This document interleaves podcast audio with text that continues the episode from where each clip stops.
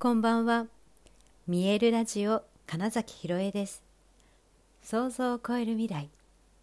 自然はいつも大きな愛で包み込み真実を伝えてくれる。ネイチャーメッセンジャーをしております。はい改めましてこんばんは。2022年2月9日見えるラジオ始まりました。は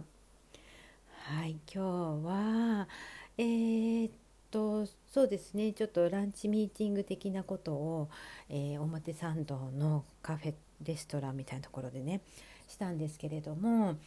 あのなんかお店のね方々のこだわりみたいなのがすごく私はなんか居心地が良くて。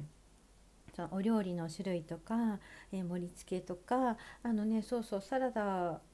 がねついてくるんですけどそのドレッシングとかもねオリジナルで作ってあってで瓶に入ってねなんか書き放題みたいな感じとかそういうのもねすごくよくってあ私はやっぱりそのなんか食べることに関しては結構なんだろう、うん、こだわりがあるというかこうであってほしいなみたいなのを結構持ってるなみたいなのをねすごく感じたんですね。で一緒にあのいたお二人もなんかすごいここそのなんだろう居心地の良さというか空気みたいなのがすごくいいねって言ってくれてああのそこに、まあ、私がねその店を決めたのであよかったなって思ったりであのでもねその反面というか別にその何て言うのかな急いでる時とか必要であればあのファーストフード食べることも別に、うん、ダメじゃないんですよ全然。うん、なんだけどやっぱりえっ、とうん多分ね私があの1日に3食を食べるわけじゃないっていうのもあって少なめなんですね。多くてまあ2食ぐらいだったりするので。だとするとなんかその日に食べるものを結構自分でちゃんと選びたいなみたいな気持ちがすごいあるんだなっていうことなんですよね。はい、でうんとねそうでもこれって本当にあのファスティングをしたりだとかであそうかそんなに食べなくてもいいんだみたいなのが分かったりしてから特にやっぱりそういう気持ちになりました。あのやっぱりねその大学生とか劇始めて結構その時間が全然ないみたいなこと時とかあとあとその経済的にそのお金が全然なくてみたいな時とかは、まあ、本当にコンビニによく行ってたしそのなんか100円のおにぎりと120円のおにぎりでうんとか言って 迷ってたりとかね。そのだから食べたいとかこれが体のためだとかいうよりも単純にそこにあるものの中のさらにその値段で決めるみたいなことはやりましたよね。うん、やりましたやりました。でもまあ今はねもうちょっと余裕があったりするのとあとやっぱりそのね、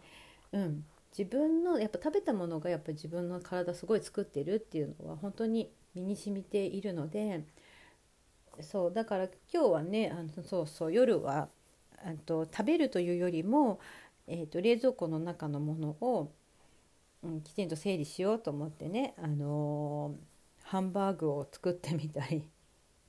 したんですけれどもあのそのままあの冷凍と冷蔵としてあるんですね。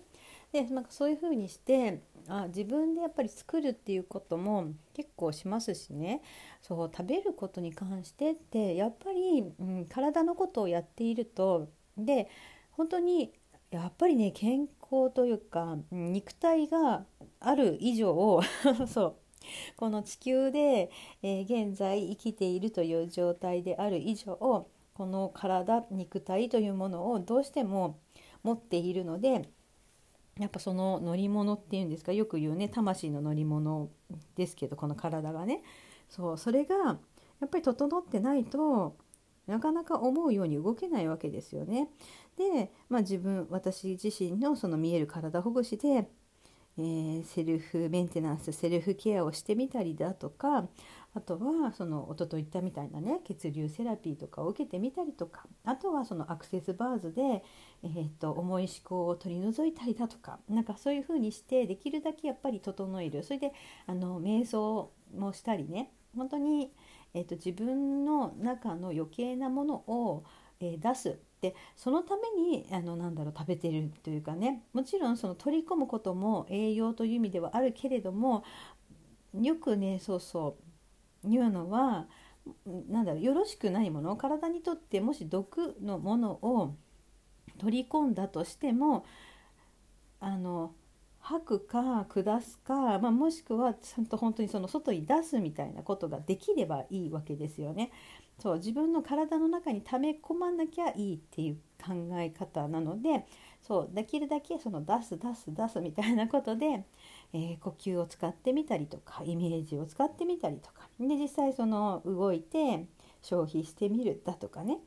うん、して自分の体がどれだけそのクリアクリアな状態であるかっていうことがやっぱりね、うんと、いろいろな行動をしていくことにもうんと実現していくためにも結構これすごく大事だなって、うん、そう今日そうたまたまそういう体の感覚が強い人たちとのミーティングだったので余計ねそんなことを感じたんですよね。はい、その自分の感覚っていうものがだから直感がなんだ鋭い状態であったとしてもですよ体がついていけなかったらあんま意味がないわけですよね。だってあどんどんイメージが湧いてくるって言っても例えばね寝込んでたら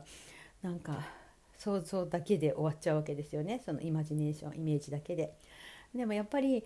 それをだから思いついて行動できれば何か変わるエネルギーが動くっていうことがあるので、うん、そのためにもやっぱりこのね肉体が元気であることってすごく大事だなってね。そう今日はうんとちょっとねおしゃれで。でもねそんなに高いとかじゃないですよ。すごく美味しくてバランスのいいねご飯の心地よい空間で出してくれるお店でランチミーティングをしながら、まあ、そんなことをね思いました私は。でまあ私のねその母お母さんが料理研究家ということもあってですねまあほんと小さい時からなんだかんだ言ってその食ということに関してすごくね、うん、多分知識とか経験が多かったんですよ。今とな今思えばね。でもそれが当たり前だったのでもうそれはあそういうもんなんだと、うん、だったらだからそれがなんか特別というんじゃなくて私にとってはそれが当たり前だったからこそそのあそうそうアルバイトとかでもねあ普通にキッチンやりますみたいな自分でそういう経験がなかったけどいや多分できますって言って、えっと、なんかその日に出すデザート4種類だとか5種類を全部お願いしますとか言われてたりねアルバイトなのにね。そうそう。なんかそんなこともあったりして、まあ、その中の流れで、まあ、私の、えー、ミエルの公園でのご飯とか、えー、いろんなイベントでのお食事をちょっと担当したりとか、えーと、代官山のねお店で店長代理をやってた時にやっぱりそのイベントをやったり、うん、自分の誕生日会みたいなのも やる時にでも私がご飯作るとかね、うん、あとそうそうそのお店ではねもともといたその東京レンジの劇団の主催が、えー、お誕生日の時にね後輩が、えー、お誕生日会を企画すると。でその時ね40人近くかな来たんですけどその分の料理全部私が作ったりとかね。うんよく考えたら結構すごいことねやってるんですけど。でも私結構それね楽しくできるんですね。だから自分自身が本当にねえー、っとなんかこう食事食に関してのことは多分うんうんなんだ平均以上で何かできちゃうんだなっていうのをそれらを通してね、うんと実感しました。そうなんかメニューを考えたり そうあのレシピとか特になくても、まあ、まあまあものが作れちゃうのはなんかどうやらそういうことらしいです。でも本当に知らなくってねあ恵まれてたんだっていうのを本当にね大人になってから知りました私はね。でうん、だからそういうことがあるので多分ね無意識にそのこだわりみたいなのがあったり、うん、実はその味にうるさい部分があったりするんじゃないかなってねなんか今日はそうそう楽しくおしゃべりしながら美味しくご飯を食べたのでなんかそんなことをすごく考えた時間でした。はいね、皆さんもそう一日のうちにね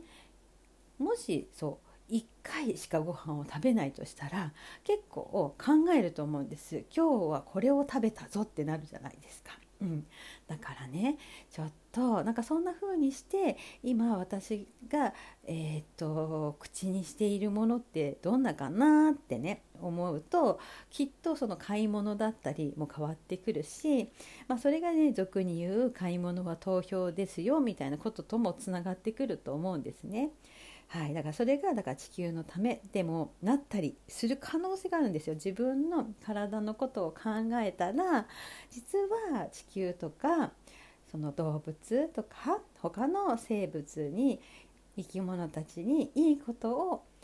していることになる可能性が結構あるよねみたいなことも含めて。うんうん。なんかねそう毎日なんだかんだ結局食べ